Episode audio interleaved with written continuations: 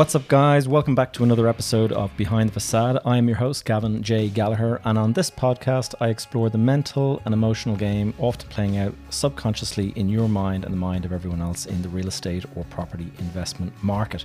The key to success in this game is to master your mindset, your behavior, to take control of your thoughts, your emotions, and most importantly, your ego. Here we are on episode 50. I can hardly believe it when I say that. That's 50 weeks, 50 episodes.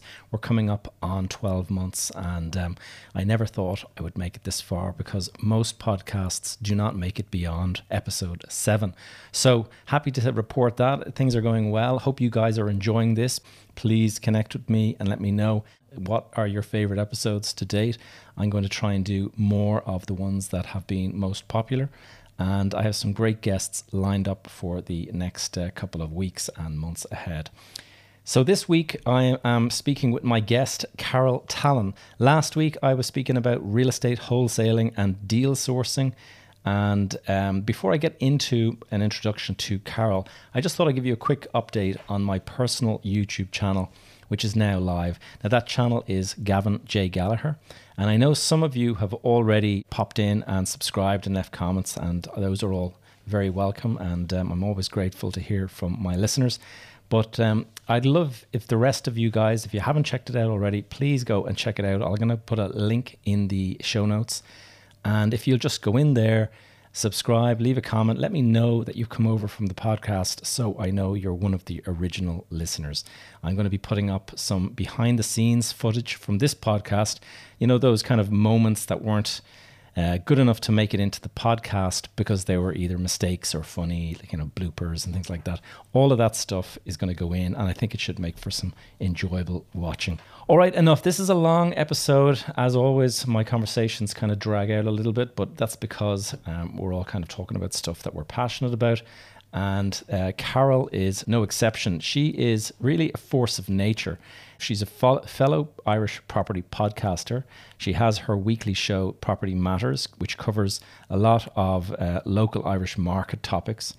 And she's also a multiple best-selling author, and probably best known for her books, The Irish Property Buyers Handbook, which came out a couple of years ago. She's also the founder of PropTech Ireland, which is essentially the association that looks after PropTech in the Irish market. And she's also the startup founder. She started a company called PlaceEngage, which basically brings developers and local communities together to kind of try to see eye to eye, because often there's this kind of opposing views of what a development will look like. So she's brought in augmented reality technology to try to bridge that gap. She's also the founder and CEO of Property District, which is a probably best described as a media services business that works directly with Irish property planning and construction sectors. And so if you're reading articles about, you know, the construction sector or about the planning sector or anything, a lot of the time those are articles that Carol herself will have written. And most recently she has been working on, as if she hasn't got enough on her plate, she's been working on creating a venture capital fund that will go into Irish prop tech and things of that nature. And we had a little chat offline, and she was explaining that this is a tough one, and she's been challenged by it. But I don't doubt that we'll be seeing a VC fund in no time at all. So look, it's probably best to just let Carol do the explaining of all of this herself. So without further ado, my conversation with Carol Tallon. Carol, it's been a while. How are you doing? Good. It has been a challenging 12 months, and I'm so envious of all these people I hear about downtime and new hobbies. Really, I think I'd like to have a few of them coming in to help me. Yeah. So it's definitely been a challenging 12 months, but it's been a mixed bag. Yeah. Yeah. Tell me. Well, it's great to have you on the show. It's going to be a little bit different for you today, perhaps, because you're normally the host of the show, not the guest. So, I have to say that I credit you with that final push to get me out of my comfort zone and start my own podcast. A couple of years back, I used to present on your show a fair bit. I just thought we'd start with the first kind of way we came together. I think it was Lucinda Crichton from Popperty that introduced us way back in 2015, and you made it onto my 20. 18 PropTech influencer list that that went out. I love those lists. So listen, Cara, going through your LinkedIn profile today, just to kind of like make sure that I had my facts right, I was kind of like, whoa, where do I start? And I just thought, for the purpose, like everyone in Ireland, obviously you're well known, given you have your own property show, Property Matters and stuff, but given that this is kind of an international audience listening to this podcast, can you just give a quick overview of who Carol Tallon is? You know, God, that question was so much easier when there wasn't 2 decades out of college. Like sometimes I forget that I've aged as much as I have. Sometimes I still feel like a 24-year-old founder. And I haven't been that for more than a decade and a half. But my background is in law, and that's as much of a surprise to me as it was to anybody who knew me. I definitely wasn't a good student growing up, and I grew up on a dairy farm in Wicklow, which I loved. And in fact, every so often in my crazier moments, I think I really should have worked with animals. But no, I ended up studying law, and I surprisingly loved the course. But once I got into practice, didn't like it at all, and didn't last long, just a couple of years. There, I lasted 6 months in the civil service. After the first 2 months, I handed in my notice. So I worked for 6 months in my entirety in the public sector. 2 of those were actually working for those were serving notice. And then I never went into the public sector again. So I was in private practice then for a couple of years, and worked mainly in the area of debt collection, probate, and conveyancing. And I was involved in some kind of interesting projects there. And that's really where I was introduced to innovation. So that was my first introduction to technology, innovation, and that professional services could be digitized. And that's going back kind of 20 odd years ago. But from the time, within a couple of years, I'd say by my mid-20s, I knew I wanted to start my own business, because I didn't understand the way everybody around me was leading.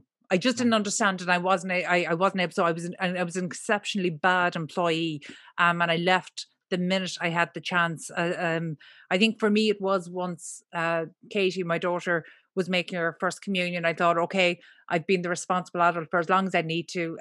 Katie was born while I was still in college doing my law degree. So she was part of my early career. Once she made her leaving cert, once she made her communion, I was thinking, that's it, that's the grown up enough. So I went out and started a business, and I've been self-employed ever since, but with a lot of the same core team around me, actually. So that's heading for 16, 17 years now. And I loved property. I just loved it. I couldn't understand how it was so badly put together. I couldn't understand how it was so badly managed, how it was so badly sold, but I loved it. So actually, my first business was spending nearly 10 years working as the opposite to an estate agent. And at the time, I didn't know. What do you mean by the opposite to a estate? Well, I now know that that's buyer's agency, but such a thing didn't exist in Ireland. But I just knew that whatever estate agents were doing, I needed to be doing the absolute opposite of that. So I sat down and kind of designed together with my partner at the time, Orla Fitzmaurice, and we still work very closely together. So anybody who knows me would know Orla, because we've worked together kind of heading close to 2 decades now, or certainly 16, 17 years. And together we sat down and we picked holes with all of the we picked holes where there was problems with the property service, and then we designed a solution to fit that. And when we pulled it together, it looked very like what buyer's agency maybe in the US looked like. But again, it didn't exist in Ireland. This was, you know, I'm not going to say it was pre-Google, but it was very early days. So we just didn't have access to information about other markets in the same way. But for years, that's what I did. I drove all over the country, finding, sourcing properties. I set out with the intention of working for first-time buyers, because they needed the most help. And actually, the reason we knew that is because I'd worked on a fixed-price conveyancing legal service that made us realize when we were working on new developments, we could see that the same properties were selling for very different prices. And when the reality, and a lot of people don't realize this, but, you know, conveyancing solicitors can only record the deal that's been done. You know, they're brought in at a point that's too far advanced to actually be able to influence it. And I could see very clearly, you know, looking at a couple of different sets of conveyancing papers that and contracts, there were very different deals done. And actually, when I explored even a little bit further, I could see usually it was as simple as, you know, one person maybe had their dad along with them, or this couple had a builder along with them. You know, it was so surprising to see what a little bit of negotiation could do.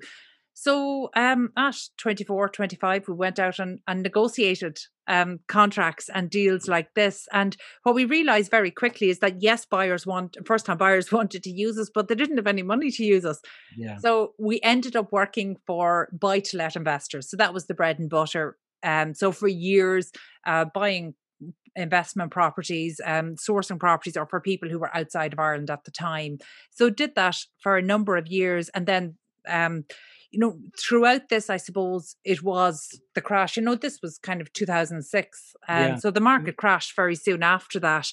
And actually, it certainly wasn't through planning or any special knowledge, but the business model that we had set up was fantastic for that kind of dysfunction. So we had a couple of really good years. So when the market was in turmoil, we had some really good years. I mean, we were getting off-market properties, properties for 30, 40, 50% below market value. Wow. You know, so it was a really great time for that business model. And by 2011, things had started to pick up. So actually the business model wasn't great. Suddenly there were lots of buyers in the market. There was lots of cash, and our model needed a dysfunctional market. So actually once the recovery started to happen, the model didn't hold up as well. But actually by then I had started contributing to TV, radio, and I was writing a column in the Sunday Business Post first, and then in the Sunday Independent, a weekly property column. And effectively that all led to writing the first of a couple of books and property annuals. And what I realized was that I really was passionate about sharing what was going on in the marketplace, because at that time, I don't know if you remember, but we didn't have the property price register. You know, we didn't have information about the market, and all of the information that was publicly available came from estate agents. So there was a sales slant on it. So by doing a really radical thing of just telling people what we found out about the market, by telling people what our experience was, there was such a demand for that actually it led to me getting a publishing deal that went on for a number of years, and publishing an annual about property. That was the Irish Property Handbook, wasn't it? The Irish Property Buyers Handbook. And, you know, gosh, you know, it's amazing. Look, I know that you talk a lot about mindset, and I know that you will remember what those times were like. But my first annual, I think, came out in 2011, which means it went to the publishers in I think 2010. And I can remember walking downtown to post 3 chapters of my book to a publisher that I had found online, because at that time the business wasn't going well. I needed to find a new income stream. And 2010 was a pretty tough time, early 2011. It was a tough time in the marketplace, purely because actually we were starting to see more cash coming in, and more buyers, and more international buyers. So I remember putting turning 3 blog posts that I had written into chapters, sending them off to a publisher. And at the time, all of the research had been, publishers take 6 to 8 months to come back to you. So I was thinking, I've plenty of time to write a book by the time they come back to me. And that was in the afternoon, walked down to the post office, and the following morning at about 10 o'clock, I got a call from one of the 6 publishers that I contacted or sent the chapters out to. And they called me in for a meeting straight away. And at the meeting, I was given a contract. And actually at the time they said, so the book is done. And I said, yeah, of course it's done, because I knew there was enough content there in the blog, but it wasn't actually put together. So I asked for 2 weeks to polish it and put it together. So effectively sat down and pulled the book together, in about 2 weeks. And it was on shelves within about, definitely less than 12 weeks, which is pretty unheard of.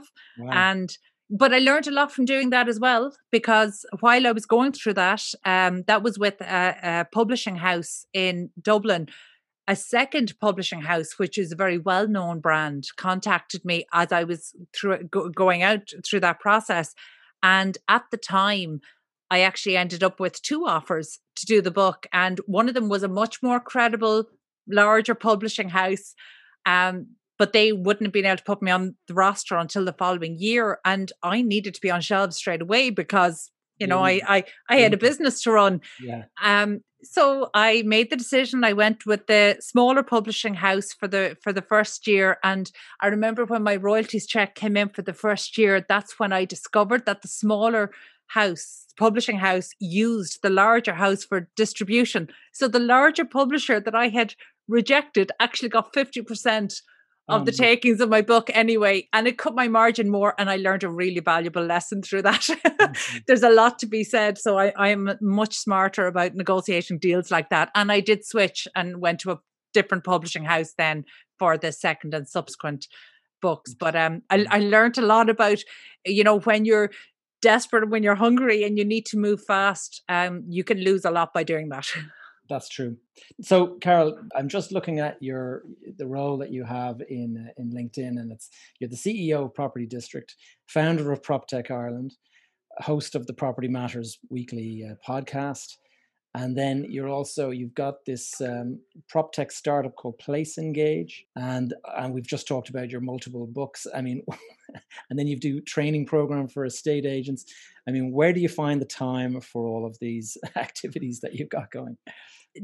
Honestly, I was called a type A personality before I understood what it meant. It's not a compliment. I work a lot. And I think a lot of this comes down to the fact that I had my daughter in college. I was a single parent throughout. So actually choosing to be self-employed at a time when, you know, when I started my first business, there was no such thing as social welfare supports for entrepreneurs. You were either working or you weren't working. You know, now things have changed, but it was different back then. So actually, if I didn't bring in income, we didn't eat and we couldn't pay rent that particular month. So, you know, there was, I was driven by necessity, because I had to be, but also the fact that Katie was born while I was still in college meant I was so used to working multiple jobs, full-time college, doing assignments and having a small baby. So quite frankly, I can remember, and I don't stand by this now, but I do remember 25 years ago giving other people a hard time, saying things like there are 24 usable hours in every day. Now that I'm in my 40s, I no longer believe that. I think there's like 7.5 usable hours in every day, and I'm really I'm struggling with the rest. But no, I did. I work a lot, but I actually, a lot of it doesn't feel like work to me. So for example, I mentioned to you at the moment, I'm doing this accelerator program, and it is slightly kicking my ass, excuse my language on the podcast, but it really is. It's one of the most challenging things I've done, but it's not work because I'm passionately interested in the topic. I absolutely believe I can make a difference if it's successful. And, you know, so when you love what you do, like, it's a bit of a cliche, but when you love what you do, it genuinely doesn't feel like work. You know, like, my reading tends to feed into this. I get so energized by the people I meet with. So yeah, when people, I would imagine that most of the people I work with only know one section of what I do. They couldn't know all of it, because if they knew all of it, they would probably think, okay, this person is all over the place. But the truth is, to me, it's very simple. And actually, Property District really brought it together for me. Property District, you know, since 2015, I really sat down and tried to pull together all of the things that I was interested in, that I was passionate about, and the ways that I really believed I could make a difference in the industry and genuinely help people, but still create a good living and a life for myself. And I realized that of all of the jobs that I had done and the study that I had done and the work, the things that I was most passionate about was the communication side of it. So whether you want to label it public relations or communications or marketing or digital marketing, the reality is it's all about connecting with somebody, taking what you learn there, share it with the next, and then doing that on a wider scale. And I look, a lot of the time, certainly in the early days, I was doing that for my own benefit. I was really interested in it, and this is how I learned. So right. Actually, there was a huge learning in it. But so Property District, one of the things I'd learned from the crash and from my previous business after kind of 8 years or thereabouts, what I realized was that I couldn't work on a commission-based model. And I couldn't work on that there needed to be something a little bit more stable. So actually what I did was I looked at all the things that I genuinely loved, like writing content. I could, to be honest, even now I knock out in terms of content and ghostwriting for clients. I knock out the equivalent of a short novel every week. And I do that without even thinking about it because it's stuff I'm interested in. So essentially, I designed a service that people would want on a recurring basis. So at the moment, we write content. We do social media management, strategic communications. And one of the areas that I love, but we don't talk a lot about because it's so confidential, is that we deal with crisis communications. And the crisis communications actually is the thing that brought me into this industry. At the time, coming out of the crash, the construction industry, the property developers, people in property, they were so maligned. They were so abused verbally through the media, through politics. There was such a distrust that made it really unhelpful. There was a real disconnect. I can remember the developers were considered the kind of enemy of the state almost because they were perceived to have brought down the economy through all of the borrowing and stuff like that. Yeah, I absolutely saw that, and I at the time, and by the way, I'm somebody who really, I lost my first home in the crash because, again, I was one of the very early casualties of the crash when back before, before I wrote my first book and everything. I had really, when I commit 100%, I commit 100%, and I lost my first home through that. And, but the difference is, I think, I 100% took responsibility for that because at any point I could have made the smart decision and just got into a job, and I didn't want to do that. So that is the price you pay for following your passion. Sure. And, so I accepted it as that. Now, unfortunately, that happened long before some of the structural changes came in, that reduced bankruptcy times or that, stalled all repossessions and things like that. So, again, I was definitely one of the early casualties of the crash, before it was a little more comfortable to be. Not that it was ever very comfortable, obviously, but one of the early people. And the surprising thing is that didn't make me turn against the industry. The very opposite. I could see so clearly where I'd made mistakes. I could see so clearly where I had made bad decisions. And I honestly, it really felt like throwing down the gauntlet to do better next time. And so I couldn't wait to get back into it. I couldn't wait to do this better. I couldn't wait to capitalize on what I'd learned. And honestly, there have been, I'm now in the very fortunate position where when I succeed in something, I get lots of lovely publicity for it, and it's great. And, I don't get as much publicity around the stuff that has failed, which is great. But there have definitely been more failures than successes. And that's just the reality, I think. But it doesn't bother me too much. I think that's for most entrepreneurs. There's a huge. I mean, the only way to win is actually to go through multiple failures, but you don't call it a failure. You just call it a lesson. Yeah. Ultimately, it's just you either win or you learn. Yeah. Do you know what? I absolutely think that's true. I think it's got Elon Musk, I think, really articulates this well. He says things like a failure. I think he calls it like the crucible of learning. And I remember hearing him talk about the failed rockets, the first three failed rockets, but he was very detached, not taking this personally. The reality is, he was right. There are so many more ways to fail than to succeed. And you know, so chances are you're going to have to fail a good few times on the way to succeeding. And, you know, for me, I don't know why it didn't bother me in the same way that maybe it does other people, or maybe I just see it as part of the larger picture. But, you know, there's something really amazing about being in control of your life and being in control of the decisions you make and being able to then take responsibility for the decisions you make, take accountability for everything. Yeah. I think that's the key, is being accountable and taking responsibility, because I've spoken before about when I went through my struggles after the crash. You know, I ended up, you know, millions and millions in debt and for a number of years. I was beating myself up and feeling very kind of sorry for myself.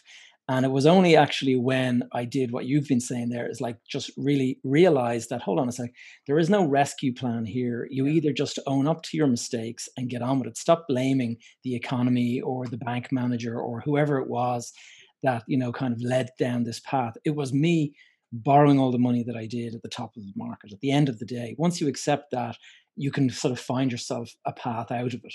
But until you've accepted that, if you're in that victim mentality and you're saying to yourself, no, it's somebody else's fault, it wasn't me who did it, you're just going to be constantly there kind of blaming other people rather than figuring out a solution. You see, what I hear when I hear you say that, Gavin, what that tells me is that you obviously went into it with much healthier self-esteem, because at no point did it ever occur to me to blame somebody else for that, because I had made the decision as a single parent to go and be self-employed just because I liked property, because I got a kick out of it, and because I found it endlessly fascinating. You know, so actually at no point did it ever cross my mind to blame somebody else, because quite frankly, anybody around me did warn me not to do it, and I still did it. So yeah, it definitely, and apart from anything else, again, when you've somebody counting on you, when you're responsible for other people, you don't even have the luxury of or the time for downtime, as in you have to bounce from one thing to the next I knew I needed to just find a way to leverage what I enjoy doing and make money off it in a scalable way, and still give myself that all-important time to explore. And actually that's where PropTech Ireland came into it, because I was fascinated by, because I was a columnist as well in the newspapers and doing some radio and TV work, startups would come to me seeing could I help them get into the industry. Because I don't know if you remember, Gavin, you probably do, I'm sure, a lot of the early days of PropTech innovation, it was very much consumer-led. So people who'd had issues with the industry wanted to solve them, but didn't know much about the industry. Yeah. And personally, I thought that was very clever. But if I had been more establishment within the industry, I might not have thought that. I might have seen that as a threat. But what I found really, you know, when I started PropTech Ireland, I was looking at all these complicated solutions. Did it need to be a venture fund? Did it need to be an accelerator program? Did it need to be academically linked? And then I realized it was just so simple. All I needed to do was give startups an hour of my time, sit down over coffee, have a chat with them, share what insight I knew about the market. And the most valuable thing I did was say, okay, I think this person might be able to help you, and open a door to somebody else. And it might have been the case that, you know, because at the time, going back 5 years ago, the traditional industry was very closed doors to technology startups. So actually, sometimes it was as simple as phoning somebody who was already in my mobile. I already had their phone number saved, ringing them and saying, listen, will you listen to this startup? Will you tell me what you think of their business model? Will you allow them in to just test their hypothesis here? Will you offer a testing environment? And the thing is, when the startups did well, they got in, they got their testing environments, they got access to early customers, and that led to, in a lot of cases, financing. What was really interesting, though, and what really blew my mind that I didn't know, a lot of the startups, PropTech, you know, Enterprise Ireland, they weren't interested in PropTechs back 5 years ago. They are now, but they weren't, you know, they're not leaders in the true sense of the word. So there wasn't a lot of funding going around for construction tech and PropTech startups going back 5 years ago in Ireland. But when you could give a startup access to a testing environment, particularly if it was on the construction side, you had construction, main contractors, developers, you had the business owners saying, this is interesting, this solves a problem, I'm willing to personally invest. So actually it brought private investors into the startup funding ecosystem that had never engaged at that level before. And I thought that was really interesting, because suddenly we weren't just tapping into the existing funding ecosystem for PropTech and construction startups. We were actually getting access to networks that were invaluable, and so that's really interesting. And so that's the kind of area I've been trying to nurture over the last number of years. But PropTech Ireland, I describe it as not for profit. It's not even that formal. It started as mentoring. It turned into something a little more dysfunctional, like acting as a big sister to some of these startups. Mm-hmm. But there's just some amazing talent in Ireland. We have some really good deep tech developers. We have some really clever people. And I think what's been really interesting to watch over the past 2 to 3 years is that we're seeing a lot more industry-led innovation. So actually now the traditional industry is starting to recognize ways to innovate, and we're seeing people leaving, whether it's the electrical services or contracting, and they're designing solutions for that industry. Yeah. And they're really interesting ones. There's some particularly good SaaS models coming out of Ireland on the construction side. They're looking at what's happened to the banking system, and the fact that fintech has come along and disrupted all the big banks and stuff. And I think people are starting to wake up and realize that construction and property, the old way of doing things is going to be disrupted. And if you're not part of the disruptors, you're going to be the guy that's getting disrupted, So it's but a part of it as well comes down to having worked in the legal side of things and then moving to the property side and now much more on the construction side of things. I can see that there are definitely personality types that go into each of those professions. And you look, I don't know, is it just kind of an affinity with the people who find themselves in construction? But they're a hugely innovative bunch. They might not be technology driven, but they're very innovative. They're so savvy about the process that needs to be followed. Construction is a high value but low margin business. So actually the attention to anything that will shave that margin is quite high. And also it's a very, despite everything that we're hearing about COVID, it's an exceptionally safe environment. It has been for decades now. So actually investment in safety, investment in compliance, and investment in anything that is process driven, and more recently, obviously, leaning towards a more data-driven approach. But there's been an appreciation around that. So actually, I found the mindset of people in construction to be so forward thinking. And I think sometimes because it's not necessarily technology driven, that was overlooked and, it was referred to as a dinosaur industry. That's just not the reality. In fact, anybody who's involved in creating something out of nothing, that's innovative, that's creativity. And that's what that whole industry is. It's just been, I think it's been woefully misrepresented over the decades. And that's where you come in as a communications person.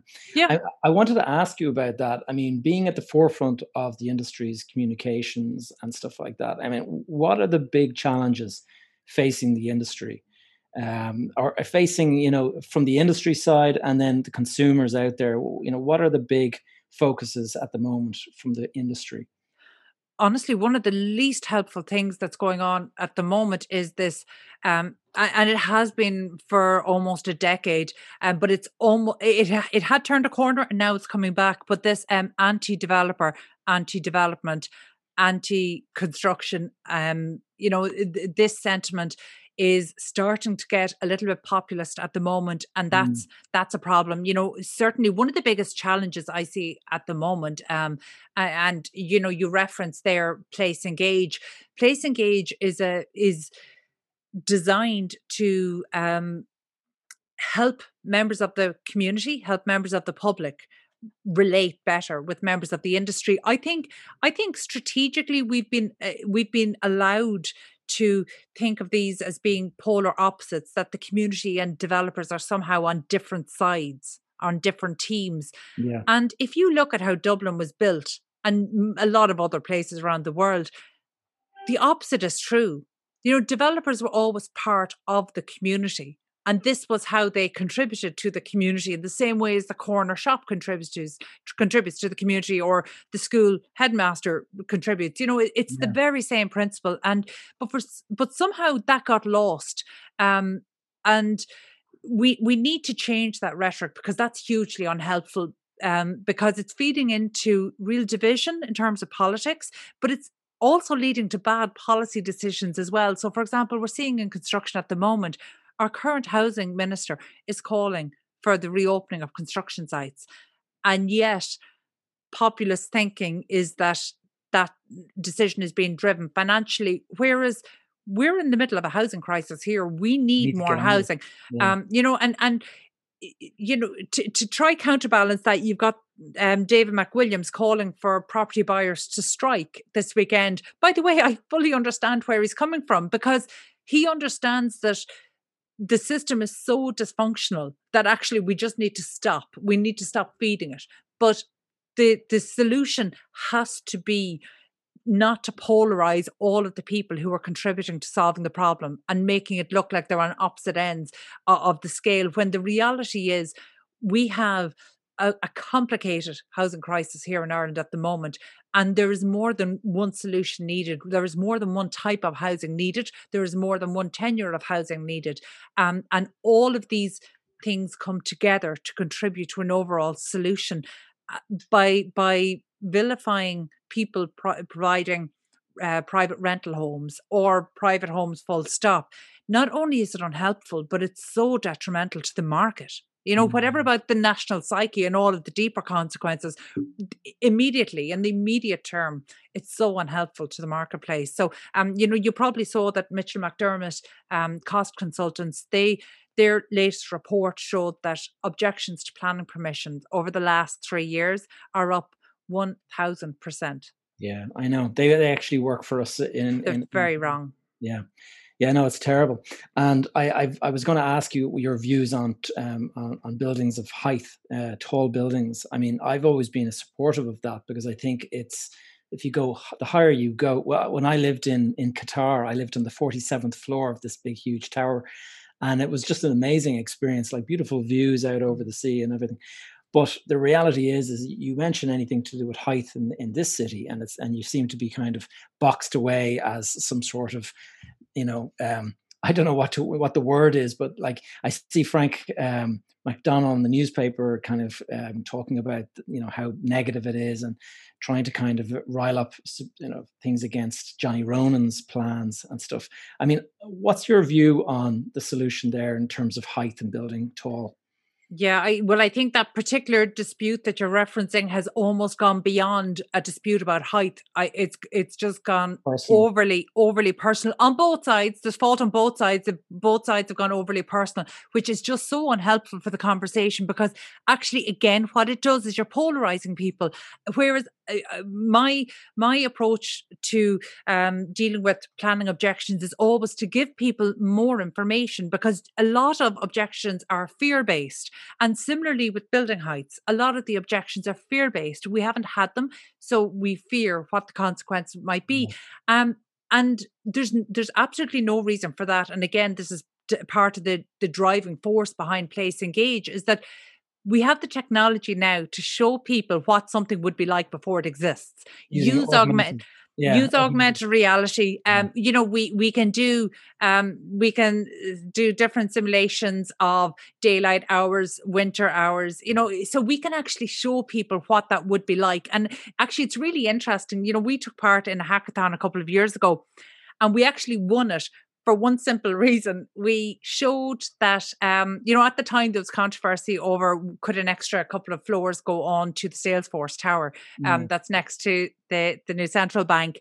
And there was controversy that, no, it couldn't go up by an extra 2 floors. But actually, we went out using augmented reality and stood at the opposite side of the quays and looked across.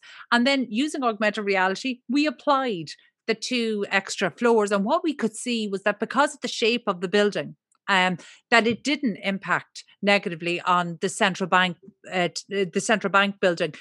And this is one of the points of frustration.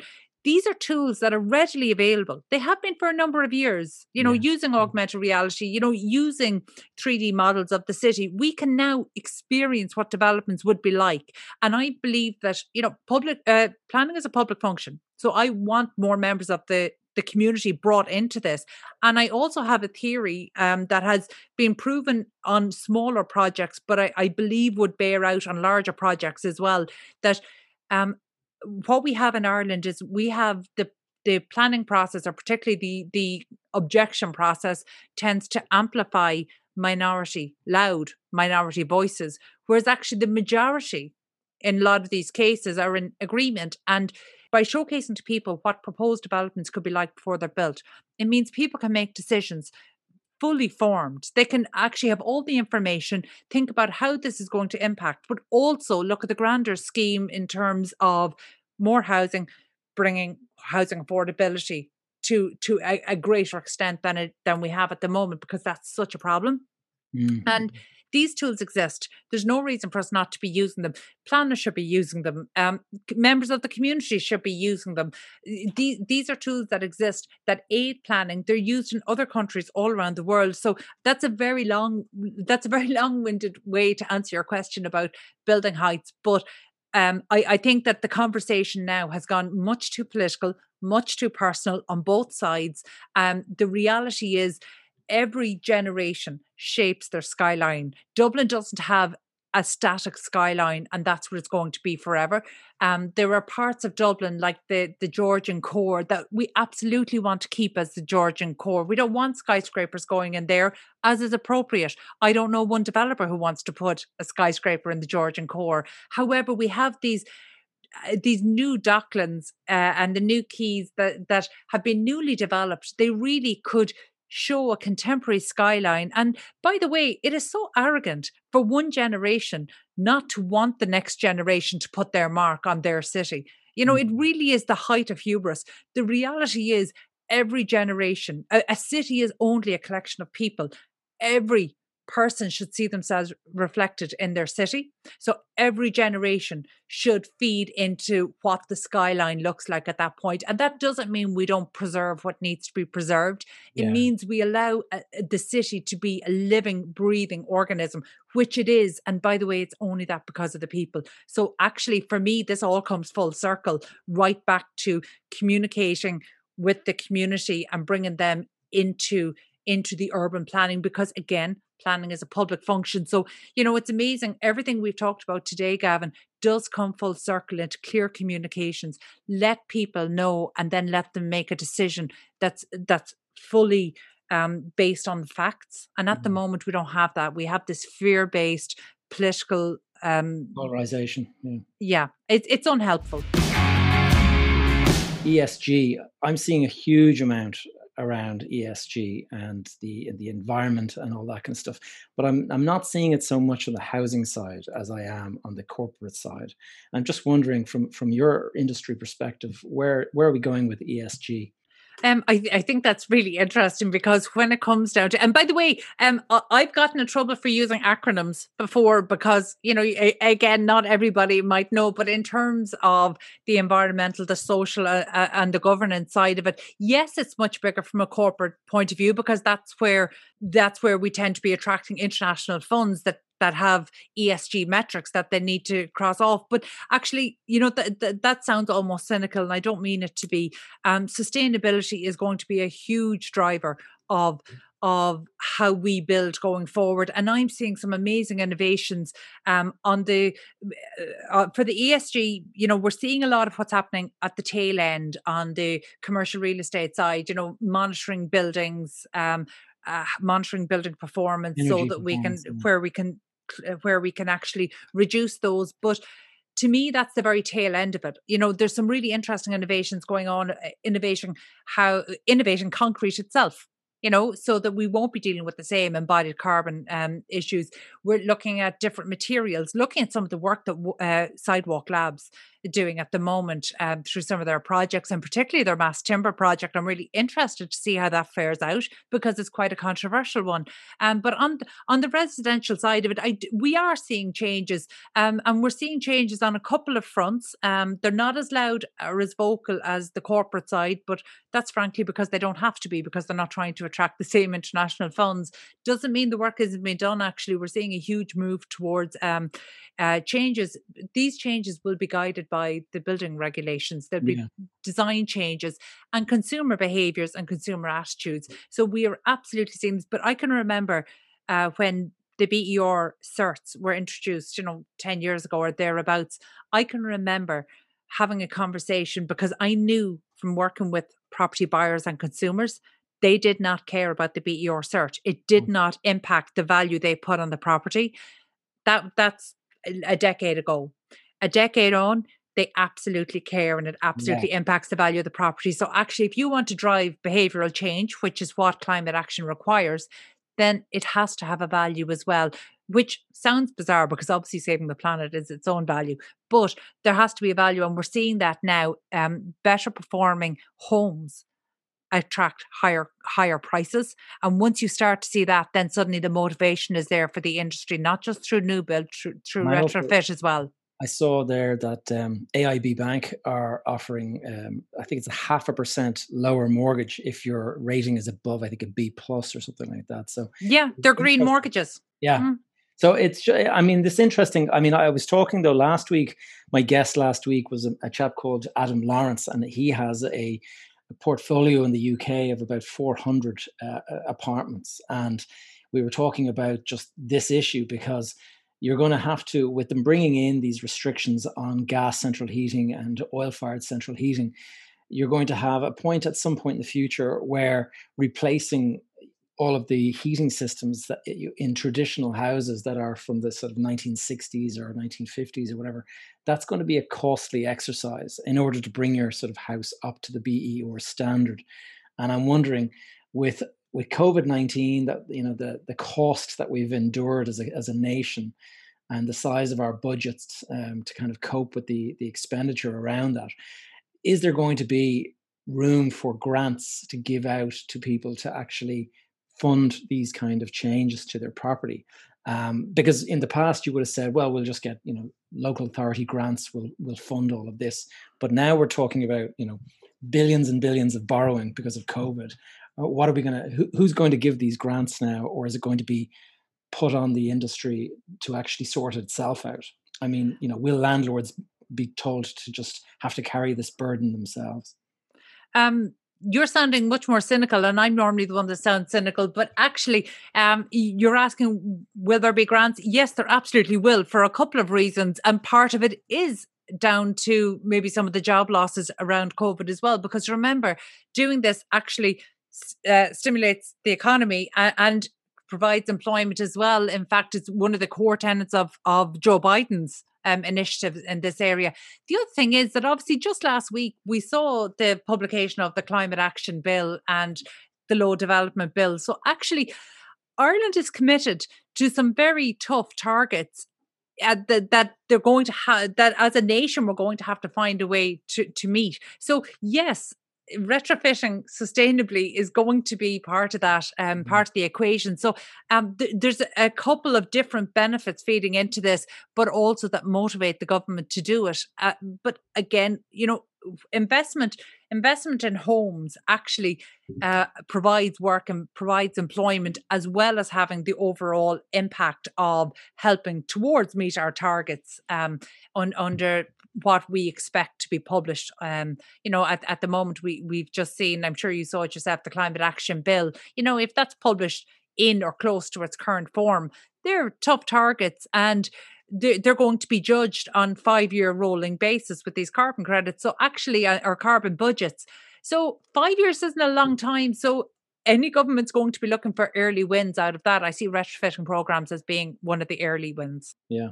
Well, yeah, no, I hope so. I mean, I'm a big advocate for the ESG stuff, and it's just, I'm seeing The corporate side, I mean, it's huge. You know, there's such an emphasis on it, and every day I'm being asked for information on energy ratings and, you know, the performance of the building and stuff. But outside of it, in the kind of we'll say domestic or residential property investment market, you don't really hear very much from landlords in that area. So investors, I don't think, in that side of the market have actually picked up on this yet. I think private investors are a little bit nervous to even turn over that rock, because they know that they're going to be looking at paying out investments of anywhere up to maybe 25,000 euros per unit to retrofit. So they're a little bit nervous about even getting started. But that's not going to stop it happening, because compliance is not discretionary activity. They'll have to do it. But I suppose one of my greater concerns is that it will definitely push investors on the edge out of the private investment market. Yeah, that's the thing. I mean, already the tax rates and things are not that advantageous to investors in the Irish market. Carol, I wanted to ask about inclusiveness and the imbalance in the industry around male to females. So I have four daughters, and I look at their future and whether they want to follow me into the property industry.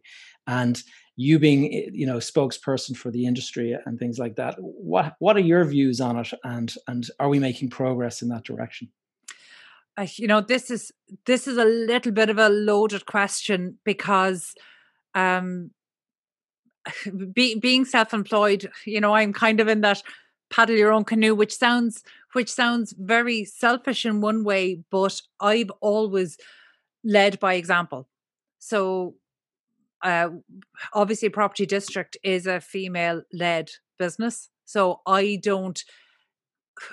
expect by example that almost that's enough. But, you know, even down to smaller issues, like, for example, did you know investment in companies, female-led companies, Ireland is actually outperforming the UK and the EU in terms of investment in female-led companies. By the way, it's still pretty shocking. You know, some of it's still down to single digits, but we're not the worst, which sounds very unambitious, but I don't mean it to be. But certainly one of the things that I have seen, there's a good camaraderie in terms of women across, particularly the construction. In property, I don't know if this is as much of an issue. I see some really strong female-led property businesses. I think it's possibly more on the construction side, more on the architectural and planning side. Actually, planning, there's a huge division if you look at the private sector. If you look at the public sector, I would imagine it's pretty close to 50-50, but actually in the private sector side, so that's always an interesting differentiation as well. So one of the things we try to do through our own property show is, we interview usually 2 or 3 guests per week. So we made it part of our commitment under the Women on Air initiative to always reach out to women. So at least, you know, one, you know, we'll at least reach out on an equal basis to men and women to fill the guests on our show. But anybody who's following our show will see that we will have 3 weeks of male-only guests before we can feature 1 or 2 women. Wow. And unfortunately, that's because there aren't as many out there. They're also maybe not as willing to speak up. Because, look, you and I have done it. We've spoken up in the industry, and it doesn't always go your way. You know, when you share your opinion, you can be right, you can be wrong. You won't always be popular for it. Not everybody wants that. You know, one of the interesting things, though, I actually had somebody say to me a couple of years ago, a man, that he was quite envious of some of the women, the women in business and women in property and construction events, because he felt as a man that actually there was a little bit of a closed shop as to maybe where you went to school and who you knew. And he felt that women had a little bit of an outlet away from that, but that men didn't. And I hadn't really considered that either. So, you know, when I think about diversity and inclusivity,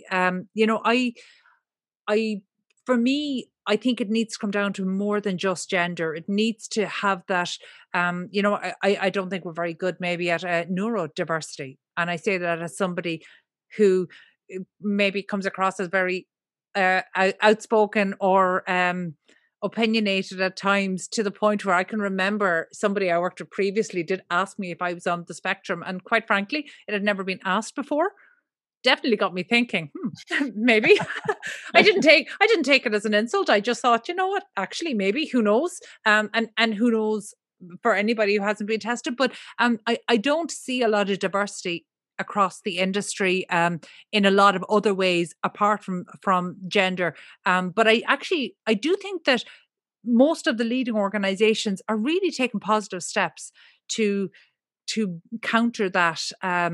And that's welcome. It's not enough. I'd like to see more, but we still have a reality where, you know, I certainly don't want to quote any controversial speakers here, but you know, one of the concepts that I've heard and I really agree with is that we need to be looking towards equality of opportunity rather than equality of outcome, because there is still a choice based. And actually, from my own point of view, you know, I can remember having a conversation with my own daughter when she was at university age to find out, you know, would she be interested in construction?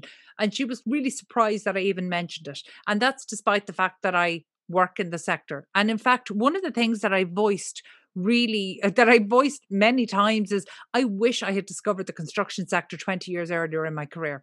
I wish I had gone straight into construction. I think it's truly one of the most rewarding careers. There's the potential is just unlimited.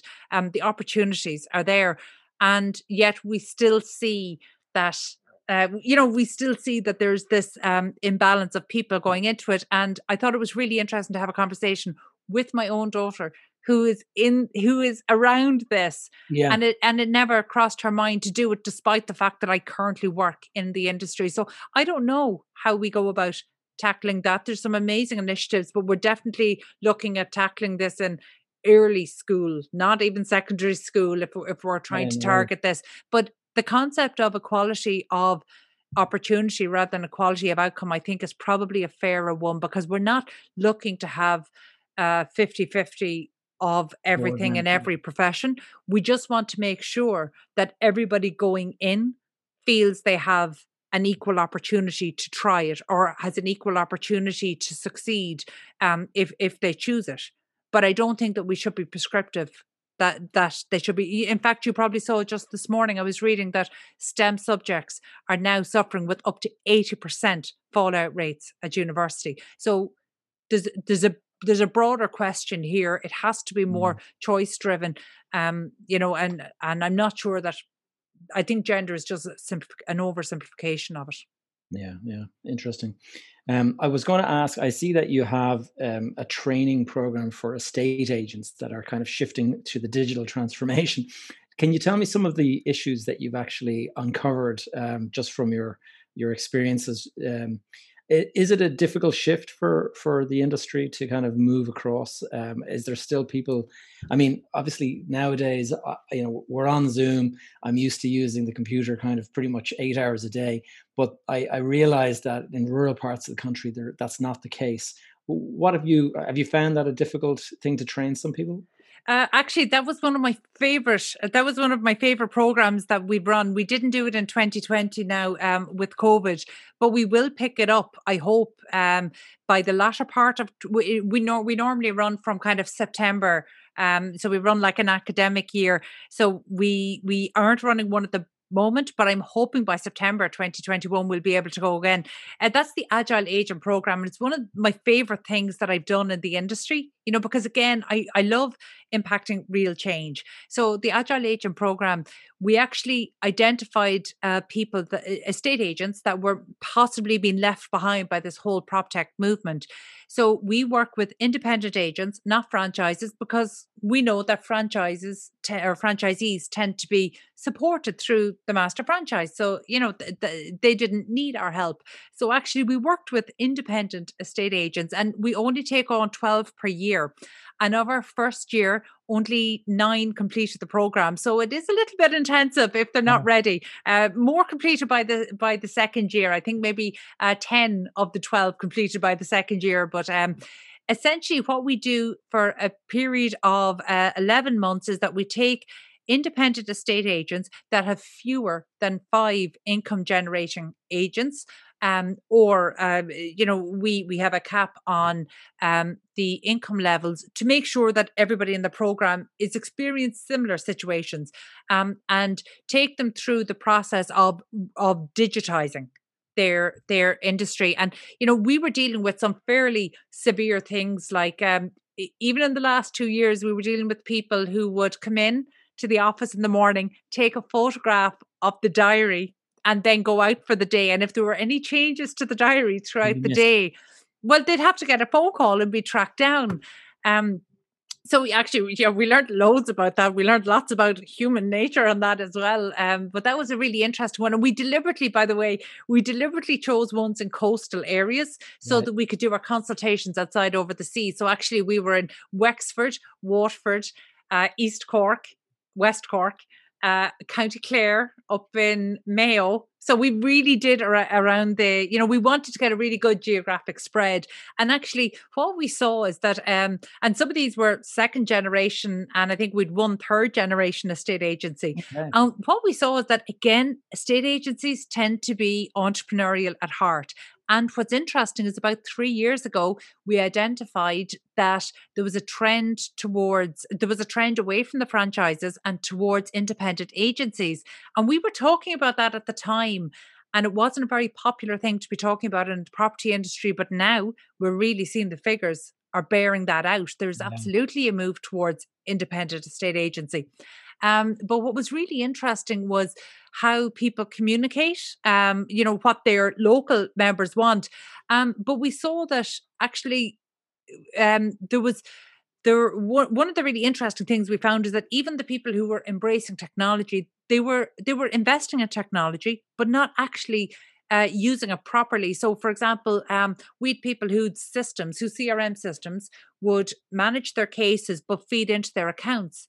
They were never connected. So actually accounts for some reason seemed to be the last bastion, that people were afraid to relinquish control on. Right. So actually we still had a very manual approach to accounts, even though almost all the agents had systems and CRM systems, expensive ones that they were paying for and not connected to. So actually accounts was definitely the biggest challenge for estate agencies when it came to digitization. One of the other things we saw was that, we came across agencies that had a full-time person employed to manage maybe 13 rental properties or 20 rental properties.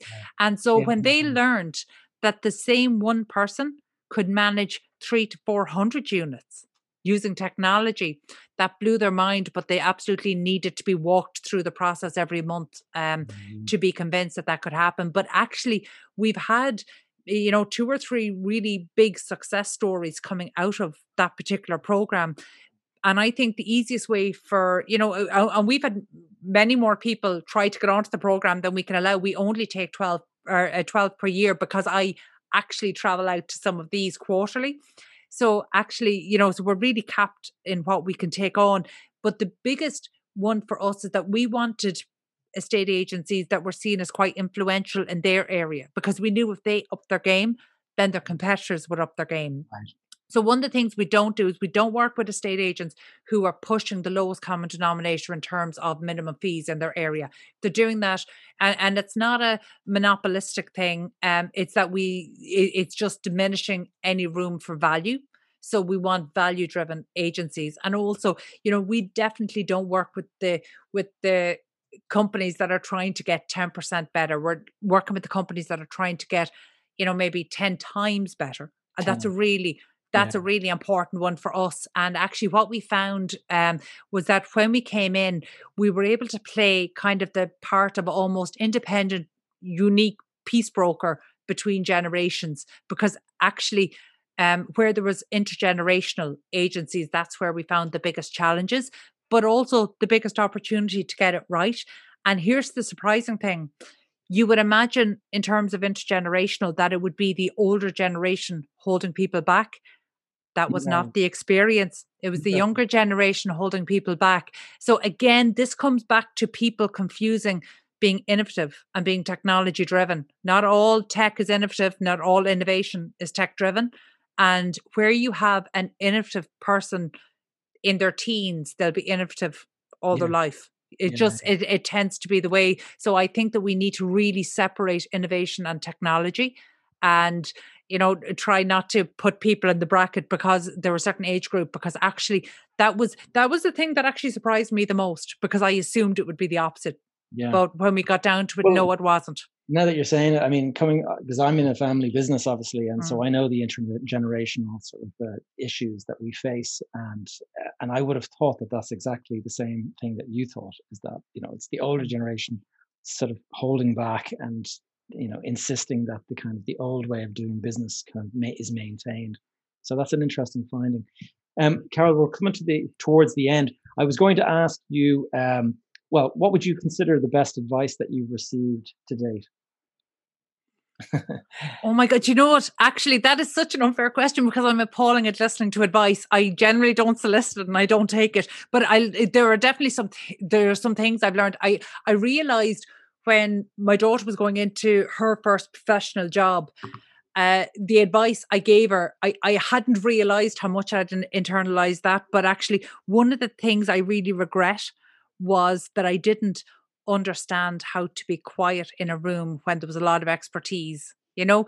And I don't know, is it a gender thing, or is it, you know, I was the youngest of six before my youngest sibling came along. Yeah. And so I don't know, is it kind of being a younger child as well, but always fighting to be heard. And there's a time and a place for that. So I'm definitely not advocating for anyone to diminish their voice. But when I think back to some of the rooms I've been in over the decade, well, you know, certainly going back kind of 2 decades ago or a decade and a half ago, there was a lot of expertise there. I wish I'd kept my mouth shut and listened more. It's funny you say that. I've just been thinking of somebody said the other day, it's that we have 2 ears and 1 mouth, and we should use them in that proportion. Yeah. It's good advice. And Carol, being a podcaster and an author yourself, do you have any podcasts or books that you would recommend to people looking at entering the industry? Well, I love Fifth Wall. You know, so Brendan Wallace, you know, that's a particular highlight. So I listen to almost anything he does, and I love yours. I love, to be honest, there are a number that I'm enjoying. I tend to listen, actually, I premium YouTube. So I listen through YouTube, and I listen to a lot of actually VC stuff, and on the VC side, I'm really interested because I think that that's a good indicator of knowing where tech is going to go. So, for example, like the conversation you and I are having about sustainability, I feel like if we listened to, if we followed the money that Fifth Wall was investing 5 years ago, we wouldn't need to have this conversation. So money, you know, if you can follow where the money is going, you will be able to predict. Yeah, you'll be able to predict the trends 3, 4, 5 years down the line. You know, so they're the kind of things that I'm interested in. Well, Carol, it's been a real pleasure having this chat today. I just wanted to give you an opportunity to, if people wanted to connect with you, what's the best way to connect with Carol Tallon? Well, that depends. When is this podcast going out? Because I am so excited. My new website is launching hopefully in the next week or two. And I think that it is the very first virtual room website. Oh, yeah, I researched online. Can't find any more, but we do a lot of 3D work. And so we decided, wouldn't it be interesting if a whole website was that? So we've done it. So actually, hopefully, people will be able to connect with me through caroltallon.com within the next week. And please do let me know if I'm wrong and it's not the world's first virtual 3D room as a website. I think it is. But if not, I'd be interested to see more. Okay, well, I'll be putting all of those links in the show notes. And Carol, it's been a real pleasure. Looking forward to catching up with you again soon. Thanks for being on Behind the Facade. Next time over coffee, I hope, Gavin. Yeah, in person. Yeah, it'd be great. Thank you. So that's it for episode number 50 of Behind the Facade. Thank you so much for listening. As always, my number one ask is to leave a review or simply share the episode with someone you think who would benefit from it. And in the show notes today, you will find links to the various things discussed, in particular, my new YouTube channel And I would really be grateful if you guys would go directly there and, you know, hit subscribe, watch a video, leave a comment, let me know what you think. I'm putting a fair bit of energy and time into this channel, so I really appreciate your views and any topics that you think I should cover. I've already received some great suggestions from a couple of our listeners, and I am actually in the process of working up. I'm either researching the topic to create a video, or I'm just kind of doing the background kind of footage that's needed to create those videos. So if you want a video made specifically for a question that you have, that is the place that you should probably drop a comment. If you have any questions or topics you'd like me to cover in future episodes of this podcast, you can always connect with me on the Facebook group Behind the Facade Community.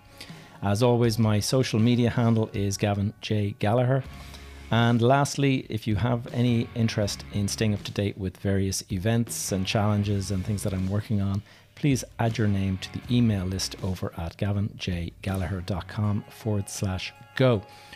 All right, guys, I'll let you go and we'll speak again next week.